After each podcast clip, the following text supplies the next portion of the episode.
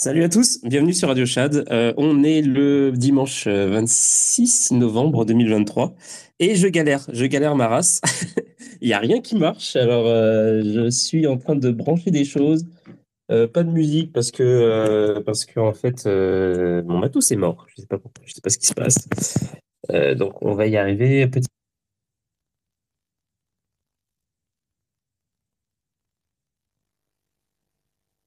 Ça devrait marcher un petit peu.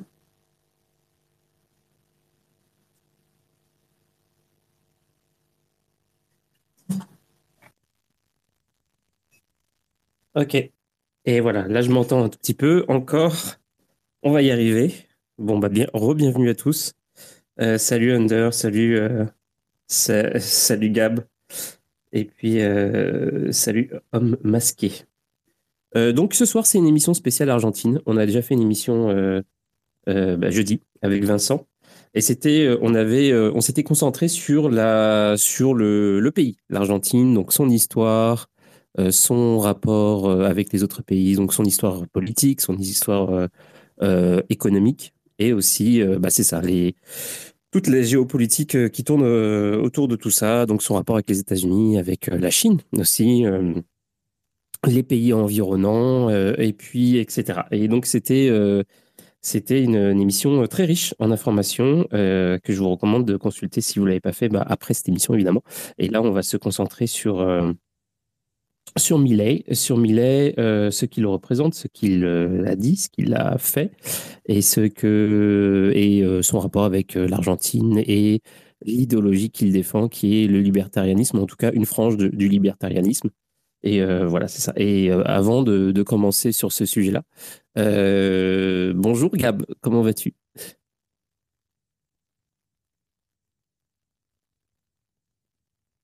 Alors, en attendant qu'il qu'il apparaisse, alors normalement, enfin, probablement ce soir, Gab va nous offrir une, chronique. Salut Gab.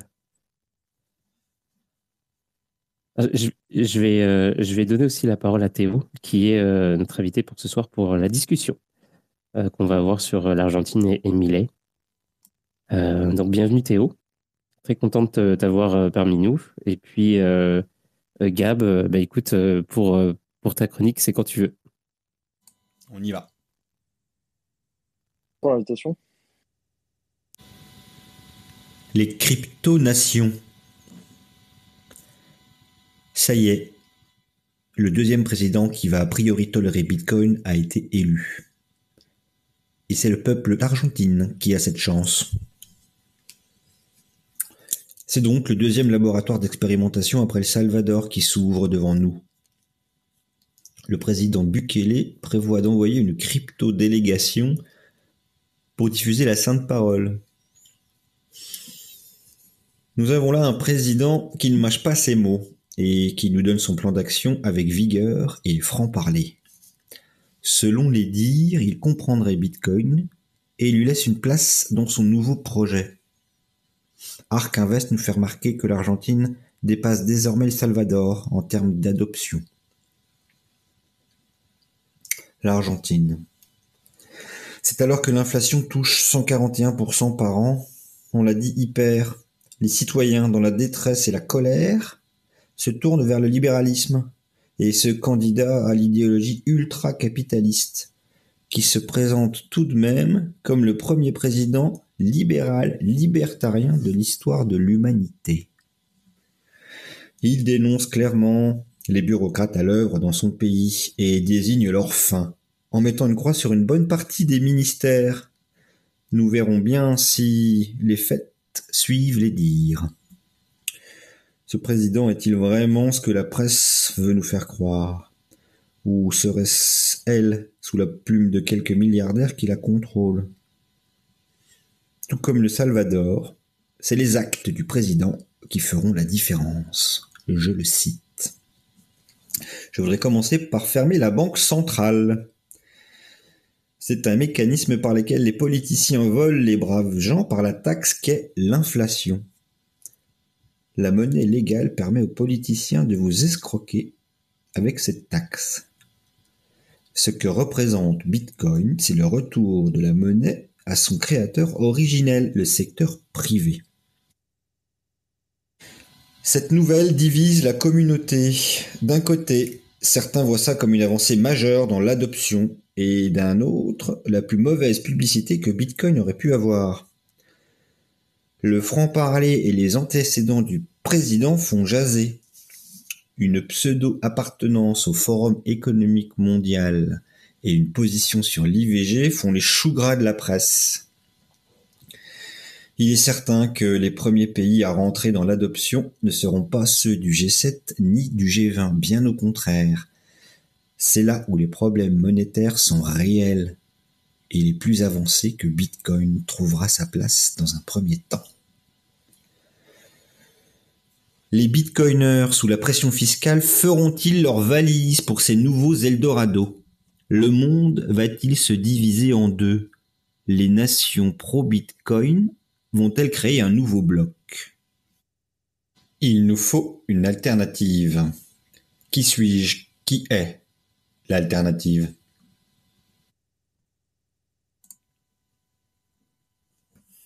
Ben, Merci beaucoup. Euh, c'était très cool, comme d'habitude. Euh, merci Gab pour cette, euh, pour cette chronique. Et en plus, tu c'est encore plus ancré, plus, plus que jamais ancré dans le sujet d'aujourd'hui. Euh, effectivement, le, le rôle que va jouer euh, Bitcoin et peut-être même les cryptos en général euh, dans l'économie, en tout cas la politique de ce pays, va probablement être quelque chose d'important. on ne sait pas encore si ça va arriver ou pas, mais tous les indicateurs, enfin en tout cas certains indicateurs pointent vers quelque chose de positif à ce niveau-là. On va en reparler après. Euh, en tout cas, merci encore euh, Gab. Et puis, euh, si, si c'est la première fois pour vous, ceux qui, sommes, ceux, qui êtes pardon, auditeurs ce soir, et eh ben, sachez que Gab est là toutes les semaines et que chaque semaine, il fait une chronique donc le dimanche. et puis, c'est à chaque fois excellent. Donc, si vous voulez le retrouver, ben, c'est la semaine prochaine. Merci. voilà. Et salut Théo. De rien. Salut. Alors, ouais, salut. Comment ça va, d'ailleurs? Bah, Très bien, très bien, et vous? Bah, ça va, super. Euh, j'ai une petite inquiétude parce que j'ai le matos que j'utilise pour euh, faire de la musique qui ne euh, répond plus depuis tout, à l'heure. Donc, j'ai mis ça en attente dans mon cerveau pour, pour plus tard, mais, mais je suis un peu triste de. Mais sinon, à part ça, ça va bien. donc, ouais, alors, du coup, pour l'émission de ce soir, alors, je sais pas par où commencer. Enfin, si, je sais par où commencer, mais je sais pas si c'est la meilleure manière de commencer. En gros, euh, alors je sais pas toi où t'en es euh, Théo dans, dans je sais pas dans ta réflexion par rapport à tout ça. Mais moi je voulais euh, il y a plusieurs thèmes en fait qui, que je voulais aborder ce soir. Alors je vais pas refaire le on va va pas refaire l'Argentine puisqu'on l'a faite jeudi. on a achevé la science. non mais si, vraiment c'était super intéressant donc si vous êtes intéressé par par l'histoire de ce pays n'hésitez pas à aller après l'émission à, faire un petit tour pour écouter. C'était euh, c'était vraiment une cool émission. Euh, sinon, pour ce soir, j'aurais voulu. Euh, j'avais quelques questions. Donc, qui serait, par exemple, qui est Millet déjà Qui il est, d'où il sort Voilà, qu'est-ce qu'il a fait dans sa vie et qu'est-ce qui l'a emmené là où il est Pourquoi Millet a gagné? Parce que c'est une, une, bonne question quand même. Genre, on peut critiquer nous de l'extérieur, mais alors pourquoi, pourquoi des gens ont voté pour lui? Et, puis, euh, et, Millet est-il un, libertarianiste ou un minarchiste? Et qu'est-ce que c'est le, qu'est-ce que, qu'est-ce que c'est le, libertarianisme et qu'est-ce que c'est le minarchisme? Euh, Donc, ça fait euh, pas mal de questions. Mais avant de commencer tout ça, moi, ce que je propose, enfin, ce que j'avais envie de faire, mais je ne sais pas si c'est une bonne idée, c'était de reprendre, parce que j'ai bookmarké quelques, quelques posts du CTFR pendant, pendant les élections, enfin juste après les élections, de toutes sortes de réactions qui, euh, qui, ont, qui ont été euh, exprimées euh, sur, sur Twitter. Et que je me suis dit, ce serait, serait pas mal qu'on les prenne une par une et puis qu'on qu'on essaye d'engager le sujet comme ça. On pourrait faire comme ça, ou alors le faire comme by the book, prendre chaque thème un par un et puis essayer de, de discuter dessus. Qu'est-ce que tu en penses, Théo? Euh, bah, je sais pas quel poste tu as en tête, mais euh, je pense qu'on peut peut-être l'aborder par les thèmes. Ce sera plus intéressant parce que sinon, on va finir par parler finalement des, des gens qui ont fait ces postes euh, et autres. T'as pas tort. Je, les mettrai juste en exemple pendant, pendant les, les thèmes. Tu as bien raison. Je, suis chaud. Alors, Millet, qui est-il? Est-ce que tu. Toi, tu toi, es un... toi, tu connais un petit peu l'Argentine, d'après ce que j'ai compris. Euh, je connais pas du tout l'Argentine, j'ai jamais mis les pieds. Euh, en revanche, euh, comme je m'intéresse à l'économie depuis un moment, je comprends les caractéristiques de pas mal de pays. Et l'Argentine étant un exemple très particulier de comment est-ce qu'on détruit un pays en un siècle, même en général l'exemple qui est souvent cité par, par les économistes libéraux pour montrer à quel point on peut effectivement se suicider à coup de socialisme. donc oui, je connais un peu leur histoire, je connais un peu l'état économique du pays aujourd'hui. Euh, après, c'est un pays, euh, on va dire, euh, chrétien de culture européenne, donc c'est pas une société qui est impossible à comprendre pour nous. Mais pas plus que ça, quoi. J'ai pas de lien personnel ou autre avec l'Argentine. Et par contre, effectivement, j'avais suivi la campagne de Milley avant même qu'on commence vraiment à en parler sur Bitcoin Twitter ou dans la presse française, parce que effectivement, c'est très rare qu'un quelqu'un revendiqué anarchiste ou anarcho-capitaliste de surcroît euh, puisse avoir une chance vraiment d'obtenir euh, les rênes d'un État, notamment dans l'État du G20, et donc dans les milieux la plus, euh, on va dire, économiste autrichien, anarcho-capitaliste, etc., il avait déjà fait parler de lui, et effectivement, quand on voit certains de ses clips passer, on réentend les propos à peine reformulés de, de, certains des, des, penseurs phares de, de ces doctrines-là. Et du coup, pour embrayer sur sur ta question, bah, en fait, Milei, c'est un type. Alors, je connais pas très bien son passé. Je crois qu'il a été joueur de foot pendant un moment. Enfin, il a fait pas mal de trucs euh, bizarres. Et en fait, au bout d'un moment, il a obtenu un doctorat en économie. Euh, il a été économiste et il a enseigné l'économie pendant euh, pas mal d'années. Il a participé à des. Enfin, il a travaillé pour des think tanks. Il a travaillé à l'université. il a conseillé des entreprises. Et en fait, à un certain stade, il, il a été pas mal invité sur des plateaux télé en Argentine. Et effectivement, vu qu'il n'a pas sa langue dans sa poche et qu'il n'hésite pas à utiliser euh, des formules qui plaisent aux médias parce qu'elles sont un peu clickbait euh, et parce qu'il n'hésitait pas à engager avec ses adversaires idéologiques euh, de manière assez véhémente, il s'est retrouvé de plus en plus invité et c'est devenu du coup une personnalité médiatique comme on peut en avoir en France qui a débarqué de manière assez régulière sur les plateaux. Et c'est uniquement en 2021 qu'il a lancé, qu'il a fondé un parti libertarien euh, et ensuite, au début, il s'est présenté, donc le parti a présenté les candidats à des élections régionales, je crois, ils ont fait un très bon score. Et en fait, c'est vraiment à partir de, des primaires qui ont une importance particulière en Argentine, qui ont eu lieu, euh, je crois, durant le premier trimestre 2023, quelque chose comme ça, où en fait son parti a obtenu quelque chose comme 30%, voire même un peu plus des, des suffrages à l'échelle du pays. Euh, sachant que les primaires, c'est, c'est des, des élections, c'est pas comme nous, euh, qui, où en France elles sont réservées aux membres de partis en général et où donc, finalement elles représentent une très faible partie de la population totale. Euh, dans ce pays, si j'ai bien compris, ça représente en général une, des suffrages importants. Et, euh, et du coup, il s'est retrouvé effectivement à être propulsé sur la scène politique très rapidement. Et en grande partie, je pense, parce que en fait, la situation particulière de l'Argentine et le fait qu'ils aient un peu tout essayé pour finir de mal en pis depuis 40 euh, ans. Ils ont quand même eu six monnaies, ils, ils passent leur temps à partir en hyperinflation. Il y a énormément de corruption. Aujourd'hui, ils n'ont plus beaucoup de développement industriel. L'essentiel de leur exportation, c'est euh, du soja, des produits agricoles et un peu de pétrole par-ci par-là. Euh, alors que, effectivement, au début du 19e siècle, c'était le deuxième pays le plus riche du monde en PIB par habitant et, qu'en fait, enfin, le, monde entier voulait émigrer en Argentine pour y trouver des opportunités, comme ça a été le cas aux États-Unis. Et, à partir de, des années 50-60, ils ont commencé à effectivement implémenter des politiques qui, ont moins bien marché.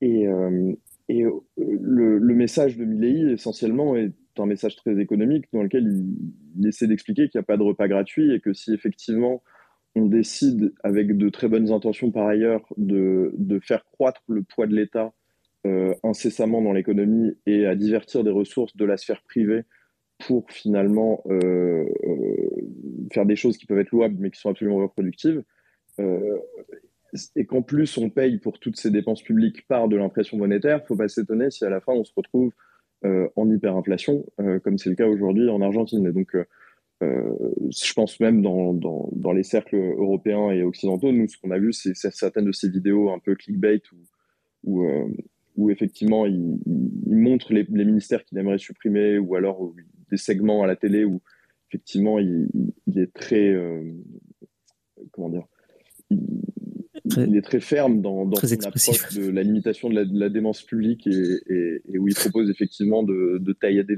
l'État à, coup de tronçonneuse. Mais il faut voir aussi que les, les, Argentins sont à un stade où euh, l'État euh, euh, est absolument gigantesque. Je crois que c'est 30% de la population qui travaille directement pour la puissance publique. et, ah effectivement, c'est un système qui est tellement euh, comment dire, qui a tellement d'inertie, euh, il y a tellement de rentiers de la bureaucratie dans certains de ces pays, et c'est le cas aussi en France hein, d'ailleurs, que même si vous tenez ce genre de discours-là, en pratique, c'est super compliqué d'arriver à, à, faire bouger le, à faire bouger le système. Ouais, alors euh, pendant que tu disais ça, effectivement, j'ai lancé une petite recherche rapide pour ce qui est de. alors attends, gouvernement, expenditure, on va mettre ça dans l'ordre. Ah ouais, non, mais c'est vrai que ce soit en, pourcentage, ouais. Et euh... Bah attends, je l'ai pas. Bon, bah tant pis, je l'ai perdu. je l'avais, j'avais, euh, j'ai essayé de trouver en fait son, son le classement de, de l'Argentine dans euh, justement les, les, dépenses du gouvernement. Et puis, je voulais savoir où était la France dans cette histoire. Dans les dépenses gouvernementales, la France est première mondiale, hein. mais après c'est c'est aussi, il faut voir les moyens que tu as pour le faire. Tu vois, par exemple, la dette de l'Argentine, ça doit être quelque chose comme 85% du PIB. Euh, la dette publique française euh, s'élève à plus de 120% du PIB. Et en réalité, si on compte les engagements pris par l'État français, mais qui ne sont pas comptabilisés dans la dette au sens de Maastricht, on arrive à des chiffres beaucoup plus hauts même. Euh, donc ça, ça compte par exemple bah, la dette de la SNCF ou d'administration publique qui vont être payées par l'État par in fine lorsqu'il faudra les payer, mais qui ne sont pas directement portées comptablement à son bilan. Euh, donc en Argentine, le poids de l'État serait même inférieur à la France, euh, mais en même temps, c'est un pays qui, a fait tellement d'interventionnisme dans son économie et qui aussi n'a pas la même euh, capacité à attirer des capitaux, qui n'a plus de solvabilité souveraine, qui n'a pas le même dynamisme économique, entre guillemets, la même puissance économique que la France. Donc, entre guillemets, on peut se permettre d'emprunter plus et de faire des, comment dire, des, largesses pendant plus longtemps parce qu'il y a aussi un secteur privé qui, lui, génère de la productivité et qui, génère des richesses et qui permet de payer pour ça. Alors qu'en Argentine, là, ils ont passé le stade où ils ont détruit l'essentiel du secteur privé et où pourtant, ils n'en sont même pas arrivés à, limiter la dépense étatique et le poids de l'État, alors qu'il n'y a même plus, en fait, les ressources pour le payer et c'est pour ça que tu arrives en hyperinflation. Ouais. Ouais, l'hyperinflation, c'est carrément ouf. Je, lisais quelques articles aujourd'hui. Euh, donc là, ils ont, les prix ont doublé entre euh, l'année dernière et, cette année. Et, euh, encore, il y, a pire que ça, hein, mais euh, c'est déjà pas mal. Et, apparemment, donc je lisais un article assez, assez, assez drôle, mais bon, triste à la fois. C'était qu'en fait, les gens, tu vois des, des queues de gens qui se, qui se font devant les restaurants, de ça. Et tu te dis, bah, c'est bizarre. Alors, c'est un contexte de crise et tout. Puis les gens se jettent pour les, enfin, se, font la file pour aller au restaurant.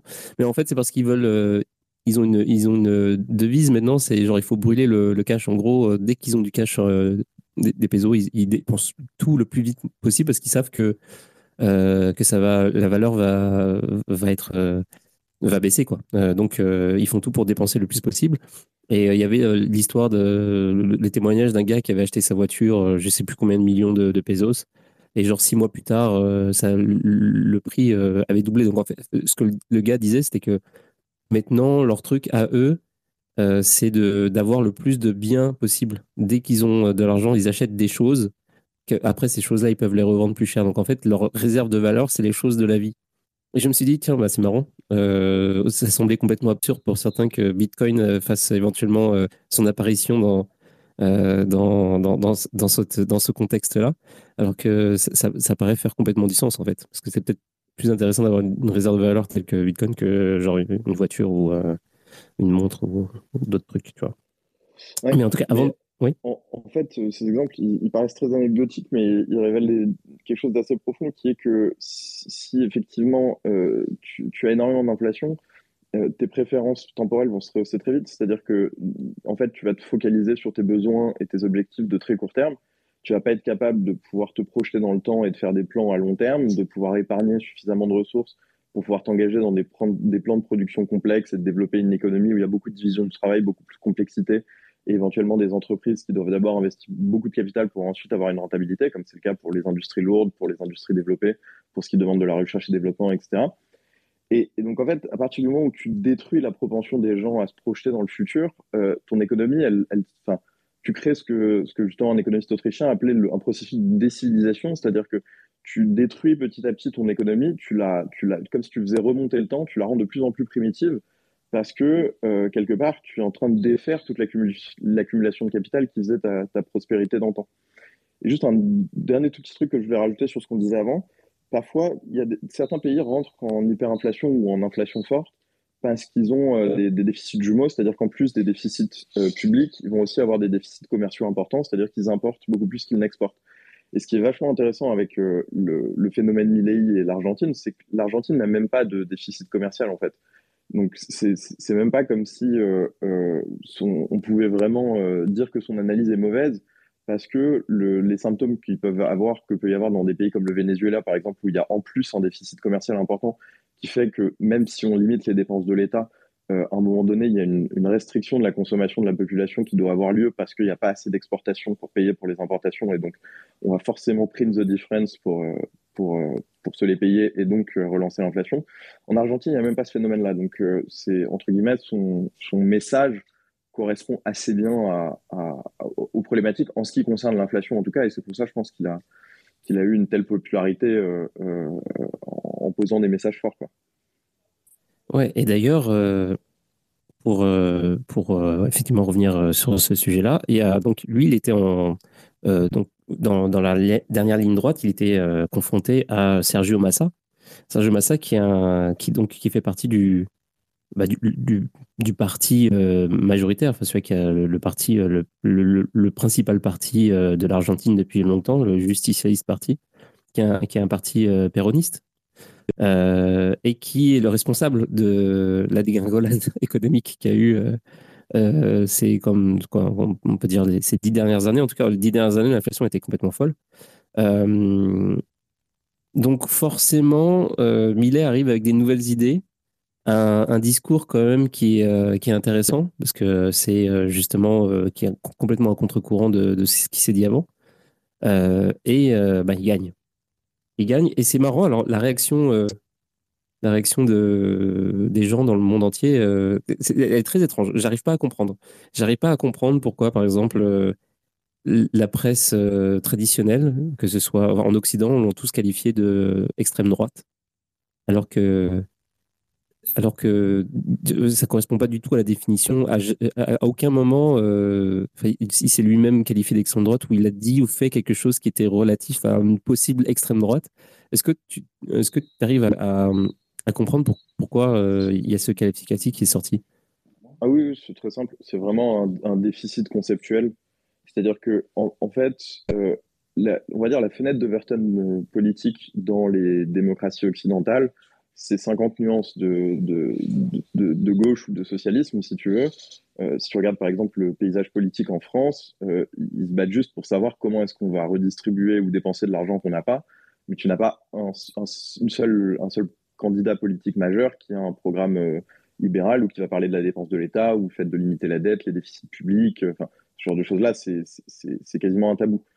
Et, du coup, les, les médias finalement s'adaptent à ce cadre du débat politique et in fine, euh, quand, quand, ils voient quelque chose comme Milley, euh, ils n'arrivent pas à faire de différence conceptuelle, je pense, fondamentale, hein, vraiment, entre un gars qui est anarcho-capitaliste ou un fasciste ou un conservateur, euh, pardon, un, conservateur à l'anglo-saxonne. Enfin, pour eux, c'est effectivement les mêmes thèmes qui reviennent. Donc, entre guillemets, par exemple, un accent mis sur la famille qui est directement perçu comme un, un code ou, une matrice euh, d'extrême droite, alors qu'en fait, en réalité, quand on est un libertarien ou anarcho-capitaliste, c'est juste la conséquence logique du fait de laisser cours à l'action humaine, parce que les structures familiales sont vachement importantes pour euh, l'organisation des relations sociales quand, y a, enfin, quand on n'a pas un État qui s'y substitue. Et c'est comme ça que toutes les civilisations se sont développées à la base, hein, autour de structures familiales.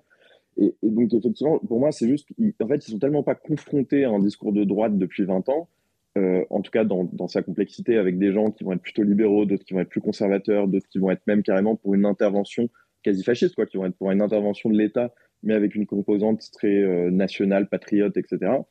Euh, pour eux, ils rangent ça dans, tout le même sac, alors que pourtant, ils ont un vocabulaire très riche et une capacité à faire des distinctions conceptuelles lorsqu'il s'agit de nous expliquer la différence entre des, des léninistes troxistes, la gauche woke, des déconstructivistes, des néo-marxistes, enfin, et, des social-démocrates, des néolibéraux, et j'en passe.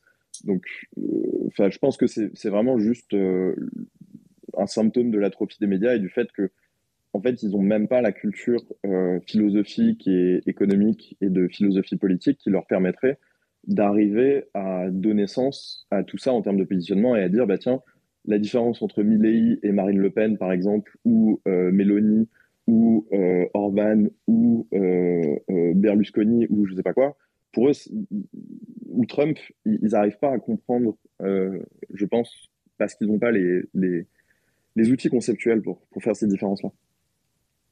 Est-ce que tu, tu, penses que c'est euh, qu'ils n'arrivent pas vraiment à comprendre ou ce qu'ils font ils font pas un peu semblant éventuellement de de de jamais mettre la, sur la table le sujet de la décentralisation? Parce que j'ai l'impression qu'il y a vraiment euh, que ça joue là-dessus en fait. Si tu euh, parce qu'en fait tous les en fait tous les partis qui se succèdent au pouvoir que ce soit en Argentine ou ailleurs hein, ils sont pro pro État en fait pro centralisation. et après tu as toutes sortes de nuances comme tu disais tout à l'heure mais euh, lui, enfin, le, libertarianisme, ça apporte un, nouveau truc, c'est la décentralisation, c'est moins d'État. Et ça, c'est un truc euh, qu'on voit pas du tout dans l'échiquier politique. Euh. Est-ce que c'est pas, ce serait pas éventuellement la peur de, de, d'une, de, comment dire, un état d'esprit, une philosophie Franchement, je, pense que c'est juste que l'État, c'est devenu un environnement. Enfin, c'est la matrice, quoi. C'est juste que dans ces pays-là, euh, c'est un fait accompli qui peut même pas être remis en question. Et, enfin, je sais pas, tu vois, c'est comme l'histoire des deux poissons là qui descendent la rivière et qui croisent un, poisson plus âgé et qui lui dit alors les jeunes, elle est comment l'eau? Ils se retournent un peu plus loin et ils se disent c'est quoi l'eau? Enfin, quand tu vis dans cet environnement-là où effectivement il y a une intervention étatique partout et qui te semble légitime et que tu n'arrives pas à voir comment c'est connecté parce que tu n'as pas les outils conceptuels pour comprendre à d'autres problèmes économiques ou d'autres problèmes sociaux que tu ressens euh, très fortement, euh, bah, ça peut même pas te. Enfin, pour un mec qui va voir le discours de Millet, en fait, il est juste euh, démago, populiste, il est juste fou pour eux, tu vois. Je pense pas que ce soit vraiment de la, mauvaise volonté autant que euh, une. Comment dire Une. Je sais pas, une, pas une ignorance, c'est pas le bon mot, mais c'est juste c'est leur environnement et ils n'ont pas réussi à le remettre en question. Ouais. Euh, il y, a Cryptomancien qui, euh, qui veut dire quelque chose. Salut Cryptomancien, ça va? C'est Chad.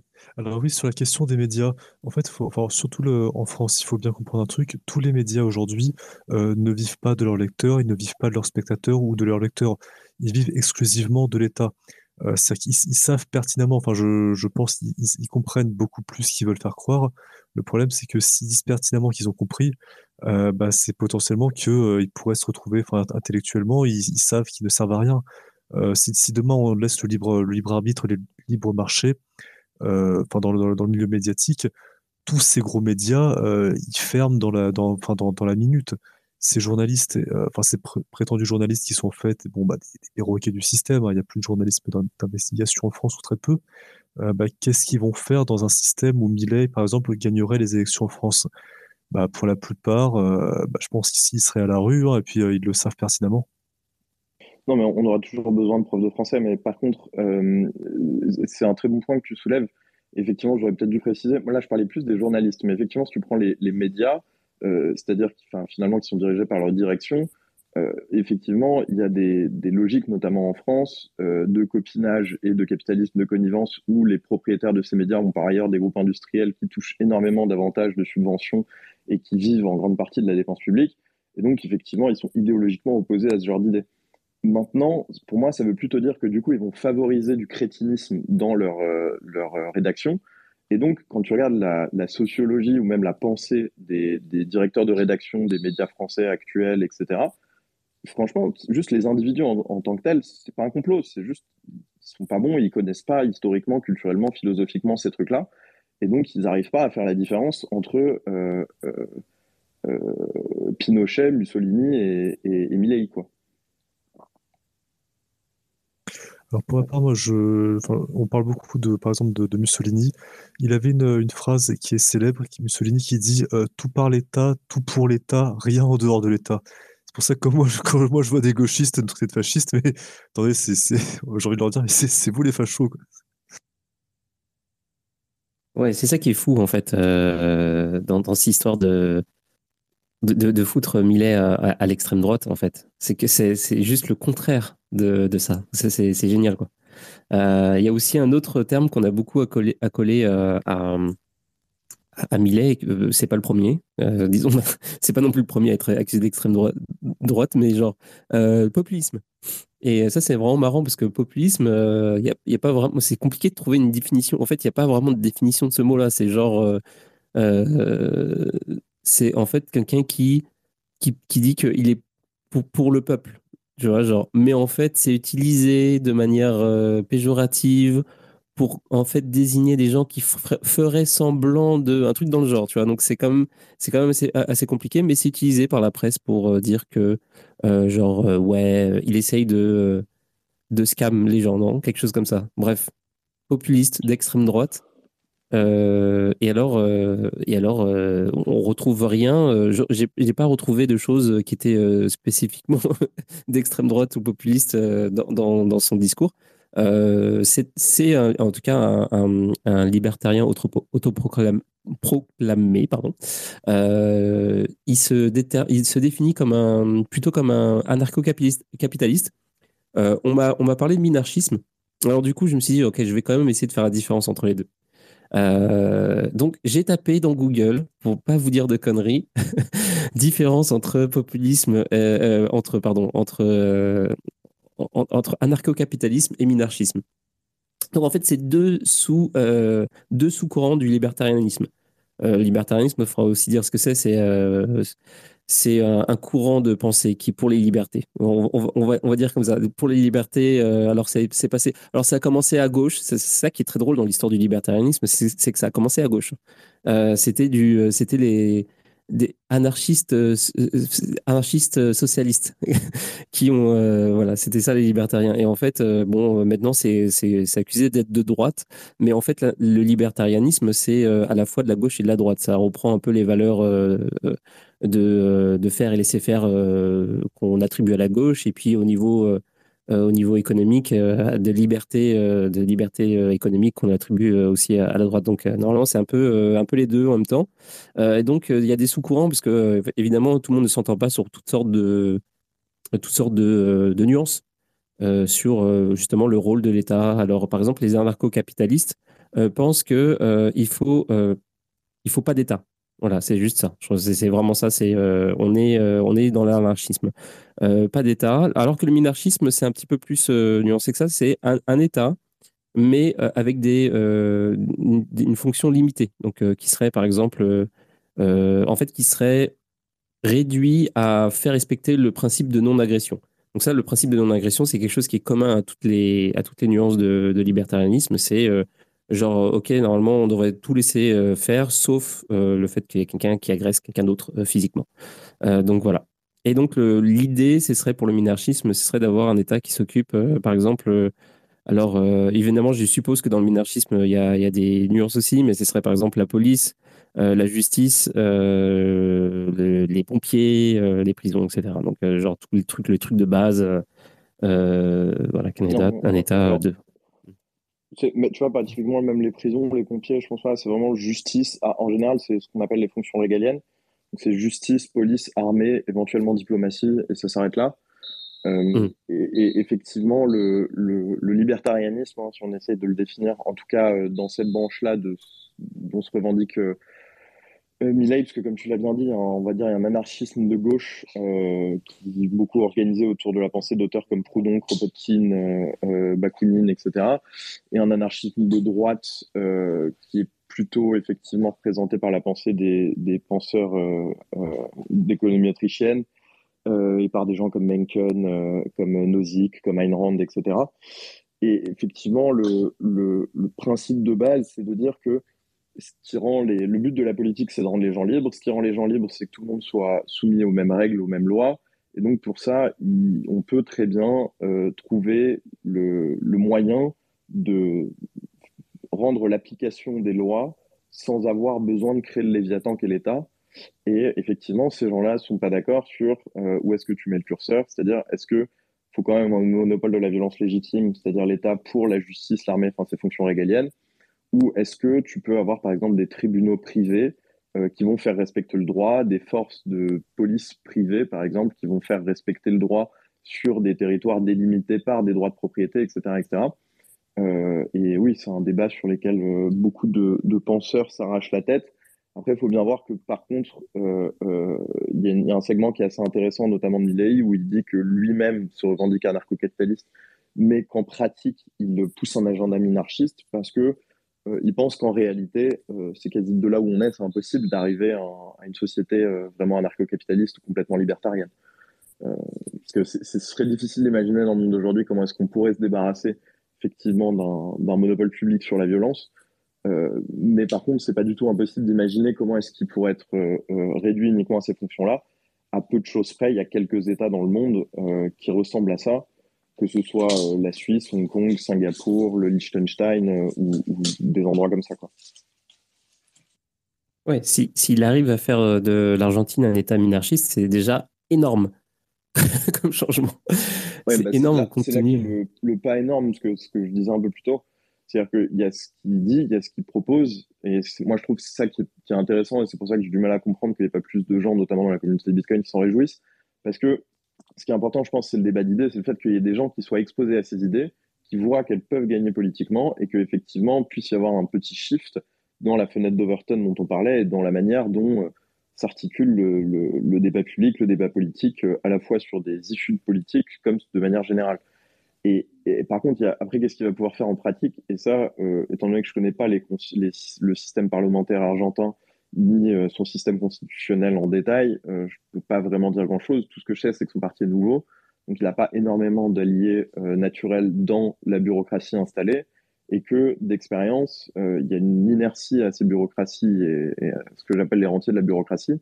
Et c'est des gens qui vont se battre bec et ongle pour défendre leur position et, donc, ça va vraiment pas être facile de mettre en place euh, euh, ce qu'il propose, ce qu'il préconise. Si déjà, euh, en un mandat, il arrive à se débarrasser du cours légal et de la Banque centrale, à mon avis, ça peut saper les fondements de beaucoup des, du reste. Mais déjà, ce sera un exploit d'arriver à faire ça dans un pays de cette taille-là. Ouais, en tout cas, ce que tu viens de dire, c'est très, enfin même le reste aussi était très intéressant, mais euh, j'aimerais rebondir sur un truc, mais d'abord, je vais donner la parole à, Sir X qui a demandé euh, la parole. Salut. Sir de France. Oui, bonsoir euh, Radio Chad, bonsoir à tous. Bonsoir Théo, bonsoir Crypto. donc, je, viens d'arriver, je ne sais pas ce que vous avez dit auparavant sur, sur Ravi Millet, mais par rapport à, à ces potentielles alliances, je sais déjà que le il y a, y a des, beaucoup d'élus du, du, centre droit qui euh, l'ont rallié, déjà qui annoncent, euh, qui, vont, qui comptent soutenir son programme déjà. Donc euh, ça va plutôt dans un bon sens pour l'application de, de, ces mesures d'un point de vue parlementariste. Et après, pour le reste, il a, il a un grand chantier qui est devant lui. Mais moi, je, je pense que, enfin, moi, j'ai espoir. En tout cas, je pense que il, pourra faire beaucoup de choses et alors peut-être pas tout, voilà, mais euh, qui pourra faire beaucoup de choses en tout cas, qui aura une marge de main-d'œuvre. Euh, et, ceux qui s'opposent à lui, qu'on dit voilà de l'autre etc. Je, je pense pas réellement qu'ils pourront faire quoi que ce soit ou, ou qu'ils oseront faire vraiment quoi que ce soit. Enfin, c'est pas les États-Unis ou vous voyez, c'est pas c'est pas le même. Euh, on n'est pas dans le, dans le, même exercice parlementaire. Voilà, je, je vous laisse continuer et je réagirai après. Ok, intéressant. Merci. Oui, merci. Bah, en tout cas, euh, oui, alors pour du coup, euh, pour, euh, pour rebondir sur ce que, disait Théo tout à l'heure, où tu disais, tu comprends pas pourquoi il n'a pas été plus, comment dire, il n'a pas suscité plus d'engouement dans la communauté des Bitcoiners. Ça m'a extrêmement étonné aussi. Et, et, d'autant plus que c'était même pas pour des questions économiques ou quoi qu'il a été critiqué, mais pour des positions plus reliées à la morale ou l'éthique. Et j'avais trouvé ça super surprenant parce que je me suis dit, attendez, genre, euh, vous, passez euh, tous les jours de, toutes vos journées depuis, euh, depuis que vous avez découvert Bitcoin à dire genre fuck l'État, vivement que l'avènement du Bitcoin, qu'on soit tous libres, etc.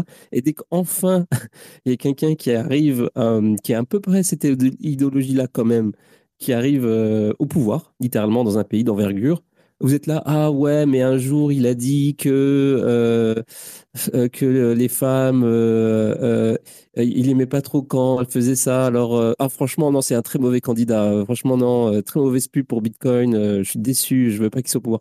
Les mecs sont, je sais pas, ça m'a trop étonné. En plus, des gens que j'apprécie hein, énormément, hein, genre, genre Crypto euh, Faune, etc. Ils ont tous euh, mis leur petit truc du genre, mais non, mais c'est dégueulasse qu'il soit au pouvoir euh, parce qu'il a dit ci, parce qu'il a dit ça. Et je trouve ça fou. Et euh, alors, c'est pour ça que j'ai- noté, j'ai noté les, j'ai pris les. j'ai bookmarké les posts, les amis, parce que je comprends. Ah, il y avait des, alors, évidemment, il y avait des posts enthousiastes, mais par exemple, ouais, Par exemple. De quoi? Par, par exemple, moi, moi, alors moi j'étais très enthousiaste. Alors moi j'ai relayé, euh, j'ai relayé ces, ces vidéos, il dit ouais les fils de pute gauchistes, vous comprenez pas, l'État est un problème. Ah moi, moi j'étais très très content. Oui. Mais t'es pas trop apparu dans mon feed, moins que, à mon avis, euh, Twitter a dû, euh, a dû, a dû, a dû jouer son rôle de, de, de, de censeur. Non, je rigole. Mais en tout cas, ceux que j'ai vu le plus, c'est les intervenants. Ouais, je sais pas non plus parce que j'ai un, compte, euh, un autre compte euh, qui, avec lequel je poste et euh, le chat battle et qui apparemment qui a aucun reach et je comprends pas pourquoi. Et je pense que, je pense que malgré le, fait que Elon Musk soit aux commandes, je pense que le, shadow banning a, pas vraiment complètement disparu. Et donc en gros ouais c'est ça. Par contre les posts que j'ai vus qui étaient enthousiastes, qui, sont souvent apparus dans mon dans mon feed, c'est ceux de Seb Gouspillou euh, qui était très vocal, qui a essayé de défendre Millet euh, bec et ongle, euh, justement, en réponse aux, différents posts que je vais citer. Et en fait, bon, bah, il y a Crypto Bubble qui a dit que, qu'il est complètement dingue et misogyne. Alors, du coup, j'ai essayé de trouver des, des, propos misogynes, j'en ai vraiment pas trouvé. Et je comprends pas déjà, déjà pourquoi ce. Pourquoi, parce que c'est pas la première fois que je lisais ça. Et je, j'arrive pas à comprendre, déjà, un, pourquoi cette remarque existe, et de, deux, pourquoi elle est dans la bouche des bitcoiners qui, qui sont prêts à disons, euh, carrément euh, renoncer à tout juste pour une remarque éventuellement misogyne? Je sais pas, je comprends pas. Bah, si, je peux juste répondre sur ce point en particulier, je pense que pour revenir à ce qu'on disait tout à l'heure, tu vois, c'est aussi un problème de d'arriver à comprendre de quoi on parle, puisque la- les adversaires, on va dire intellectuels ou en tout cas idéologiques d'un mec comme Ilei, qui effectivement s'est prononcé en défaveur de tout ce qui va être quota et discrimination positive depuis un sacré moment, sur la base du fait que euh, effectivement c'est une manière de, de, de continuer à garder des billets et à traiter les gens en fonction de leur sexe, de leur race, etc., au lieu de leurs compétences et de, de leurs apports. Euh, et, et les gens qui sont en face, effectivement, eux sont persuadés que ça fait progresser leur cause euh, d'affranchissement des, des minorités que de proposer ce genre de, discrimination positive. Et donc, euh, pour eux, dans leur matrice, euh, ce que propose Milley, c'est misogyne ou ça va être contre une forme de progrès social. Alors que justement, ce qu'il essaie de leur faire comprendre, c'est que tous ces, ces systèmes-là sont euh, rétrogrades pour les causes qu'ils essayent de défendre. Et donc, ces deux perspectives de qu'est-ce que c'est le respect de la femme ou qu'est-ce que c'est le, le respect de l'individu ou comment est-ce qu'on doit le considérer. Et c'est pour ça que je pense qu'ils ils- ils en arrivent euh, systématiquement à, voir des, gens comme Millet comme des, affreux jojo d'extrême droite euh, qui vont ramener des casques à pointe et des bottes de cuir parce que euh, comment dire, c'est fondamentalement le débat se place dans des termes qui est complètement différents d'un côté et de l'autre. Ouais. Bah, par exemple, euh, alors pour, du coup, pour, la, critique de la misogynie, j'ai vraiment rien trouvé. Par contre, euh, il y a un truc qui, euh, que j'ai trouvé vraiment intéressant, c'était le, droit à l'avortement. Parce que effectivement, quand j'étais sur son Wikipédia pour savoir qui était Milei, donc l'article Wikipédia est pas trop mal. J'ai eu peur que je me suis dit, ok, ça va être un, ça va être un brûlot, ils vont, ils vont le défoncer et tout, parce que bon, Wikipédia quoi. Et en fait, non, ça va, ils ont été quand même assez clean. Il y avait un petit peu de, tout était bien euh, euh, recensé et puis euh, ça restait quand même assez neutre. Donc j'étais quand même content. Et donc effectivement, dans les, dans les, dans ce qui lui est reproché, c'est d'avoir eu, d'avoir une opinion négative sur le, le droit à l'avortement. donc, ok. Alors, du coup, j'ai trouvé l'interview où il en parle et en gros, il dit, et en fait, il en parle avec, comment il s'appelle? Il, est, il fait une entrevue avec Tucker Carlson. Euh, et puis, euh, donc, Tucker Carlson lui pose la question de l'avortement, c'est quoi son, son, point de vue, etc. Et en gros, euh, il, prend, il prend l'argument libertarien en disant que pour lui, un, enfant, un enfant qui est dans le... Donc, les, femmes devraient, devraient avoir le droit de, faire ce qu'elles veulent, avec leur corps, ça c'est ce qu'il dit mais qu'un enfant qui est dans leur corps, c'est déjà une vie, une autre vie, donc cette vie-là leur appartient pas. Euh, donc euh, voilà, c'est ça son argument.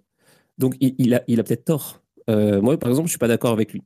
Mais il a le droit d'avoir son opinion, en fait, tu vois.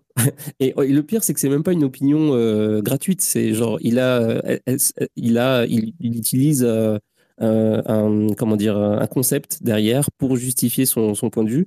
Euh, pareil, il utilise peut-être l'argument du libertarianisme, en tout cas de la propriété privée un petit peu euh, à son avantage, etc.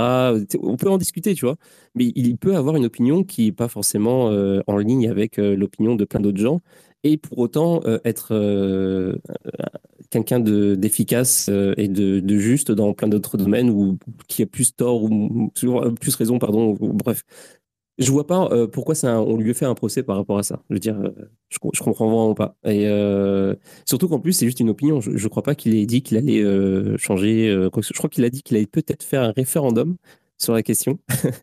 Mais ça, je suis pas sûr. Faudrait, faudrait, faudrait vérifier. En tout cas, voilà. Donc, je, je, sais pas. il y a, y Sir, Sir X qui veut, qui veut prendre la parole. Oui, euh, alors effectivement, sur ce sujet, il compte légiférer par rapport à, enfin, avec un référendum. Donc il n'imposerait pas, il veut toujours qu'il y ait une adhésion ou un rejet sur ce sujet. Donc c'est pas, c'est pas arrêté, c'est pas quelque chose qui compte euh, passer par voie parlementaire, comme par exemple l'arrêt de la Banque centrale. Et ça, il, il y insiste. Donc je pense que qu'on y arrivera.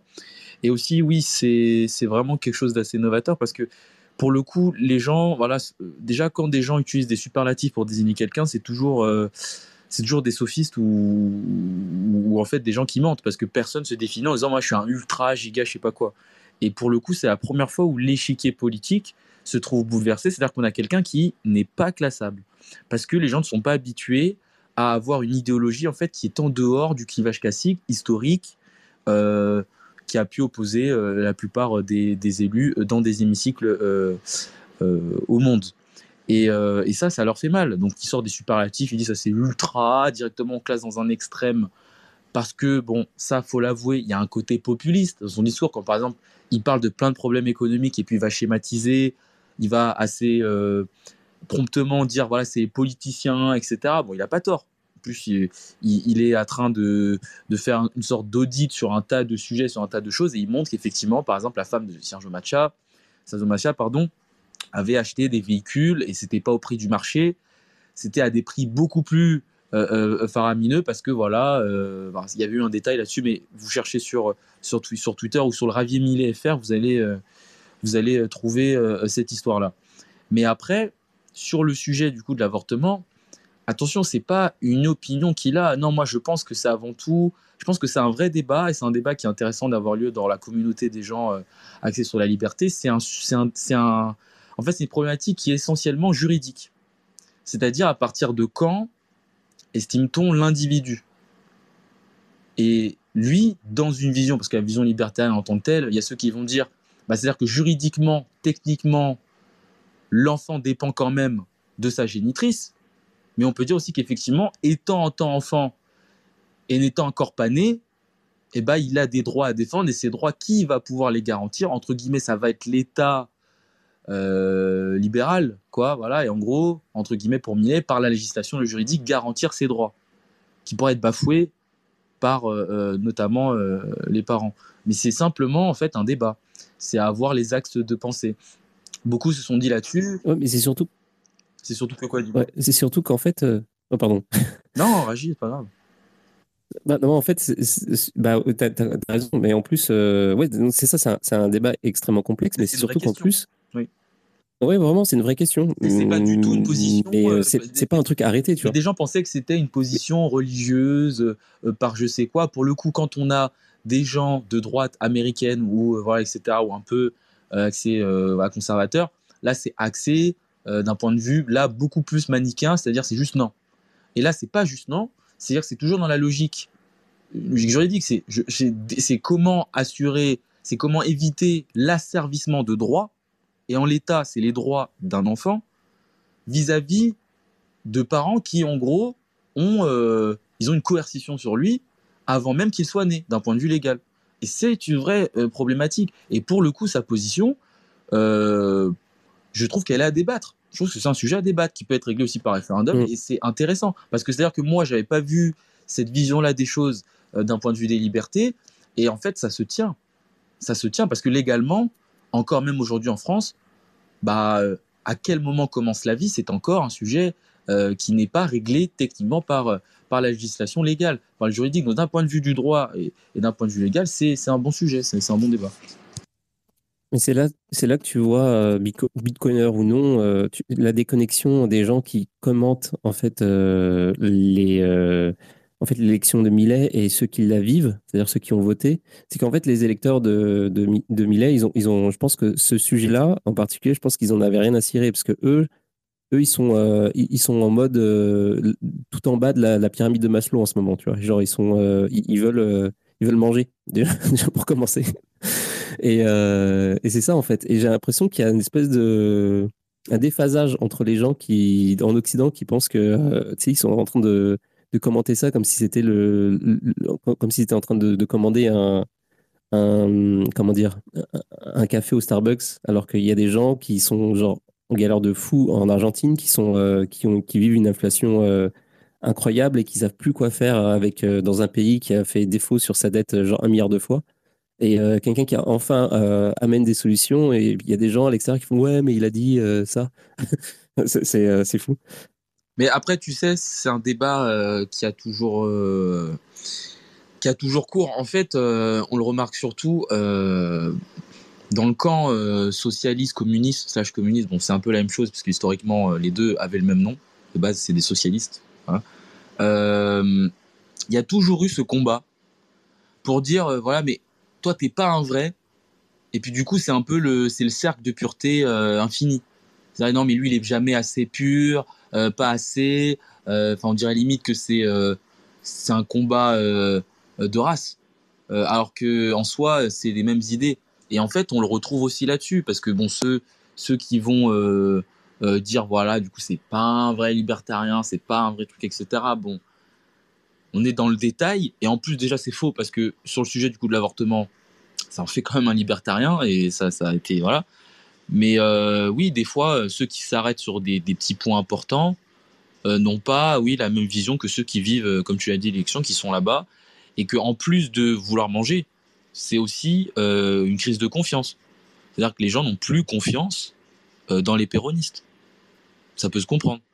Et donc, ils veulent autre chose. Et le contexte global économique euh, du pays euh, va encore plus là-dedans pour ne pas donner de gages à ceux déjà en place. Et donc, on veut euh, quelqu'un de différent. Et donc, ça se joue avec Millet. D'ailleurs, en parlant de confiance, bah, du coup, je vais, peut-être aussi te poser la question à toi aussi, Théo. Dans le passé, moi, j'étais super enthousiaste euh, par rapport à, donc, euh, Millet, je le suis toujours en fait, mais euh, à un moment donné, j'ai failli écrire un post et je me suis dit, c'était en réaction à un des nombreux posts que, qui étaient euh, sceptiques par rapport à, son, arrivée au pouvoir, etc. Et je, voulais écrire, c'est les actes qui sont importants. Et tout d'un coup, je me suis dit, tiens, euh, avant d'écrire ça, je vais quand même vérifier qu'est-ce qu'il a fait dans le passé.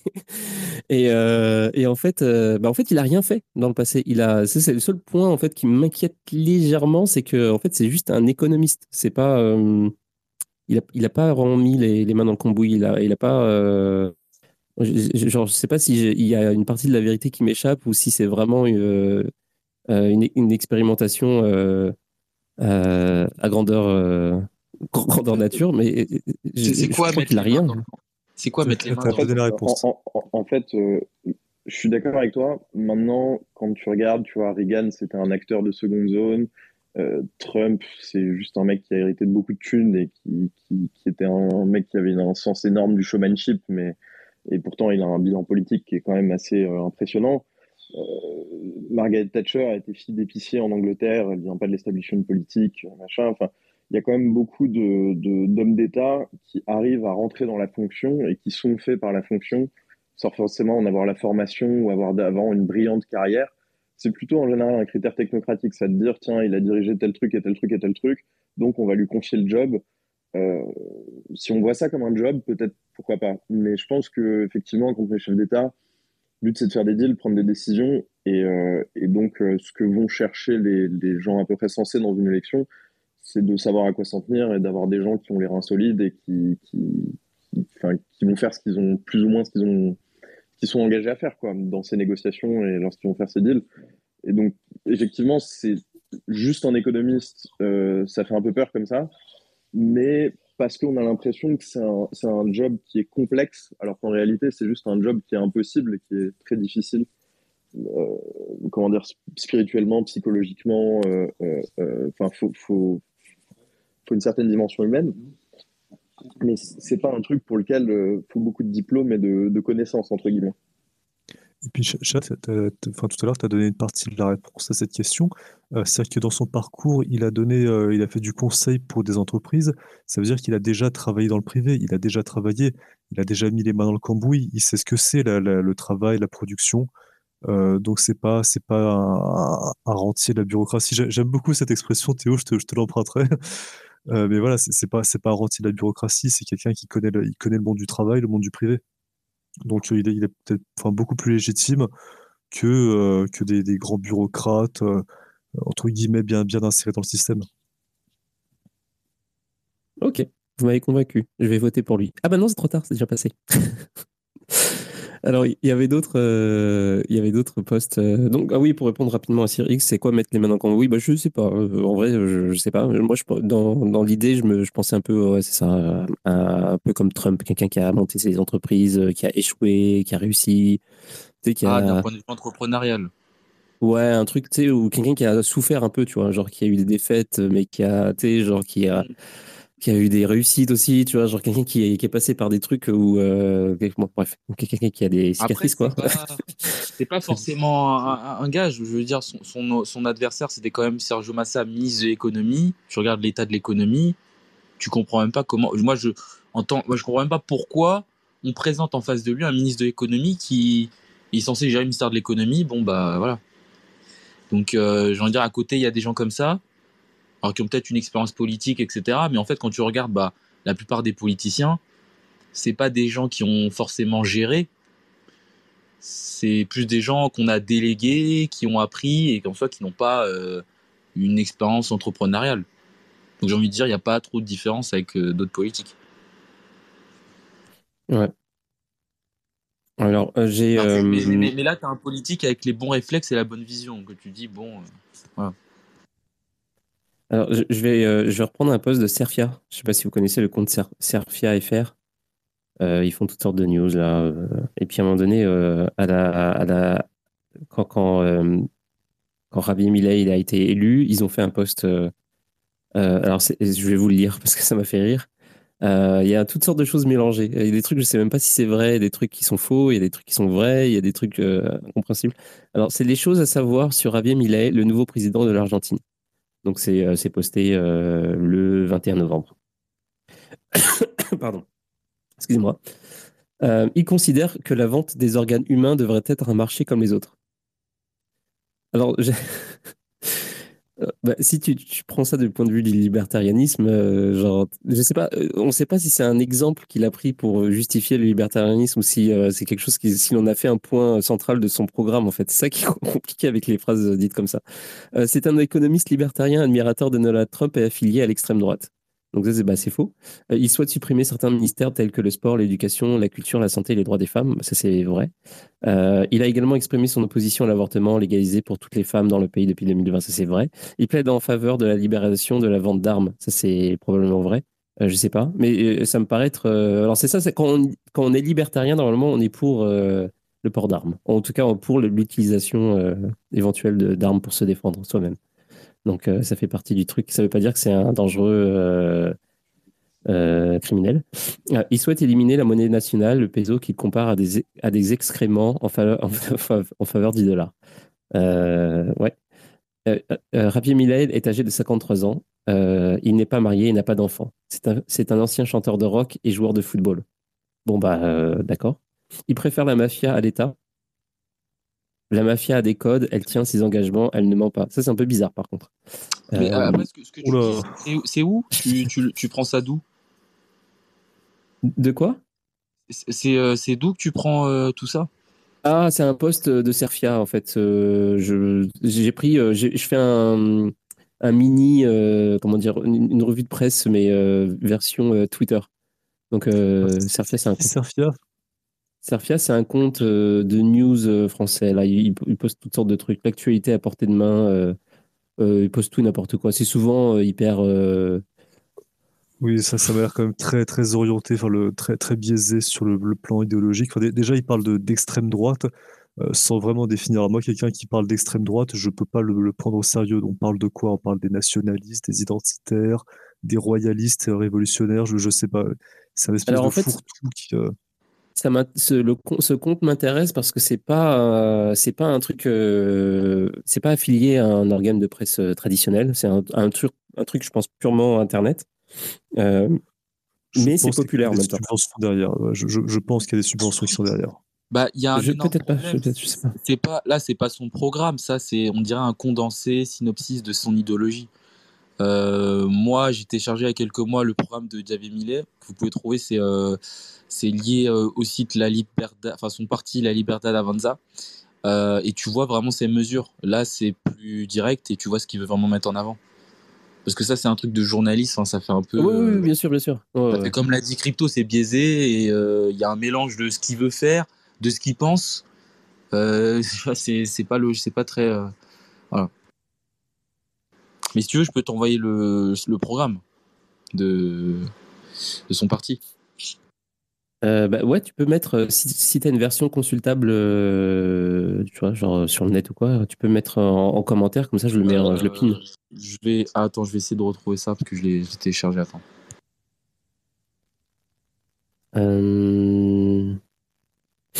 Ah, ben non, mais je... alors moi, il y a un post que vous allez adorer, alors, parce que, puisque je suis dans la revue de presse Twitter. Euh, il, y, a un post de Sandrine Rousseau. Est-ce que vous voulez que je vous le lise? Allez, fais-nous rêver, fais-nous rêver. Alors, avoir une coiffure improbable. Ah, ça, c'est magnifique. Elle, critique sur le physique. Quoi. Euh, avoir une coiffure improbable, être climato-sceptique, ultra-libéral, haïr les femmes, l'histoire, tout se permettre, être un homme, un vrai, mascu à souhait, meilleur combo. Et euh, ce à quoi d'ailleurs Amy a répondu haïr les femmes, n'importe quoi, c'est l'intelligence que vous haïssez, vous. Euh, bon, bonne réponse. Euh, mais de toute façon, tu peux rien dire ce genre-là. Comme si, comme si Sandrine Rousseau était en mesure de faire des remarques sur le physique. non, oui, non, mais en plus, le pire, c'est qu'elle a critiqué quelqu'un. Il y a quelqu'un qui a posté ça à un moment donné que.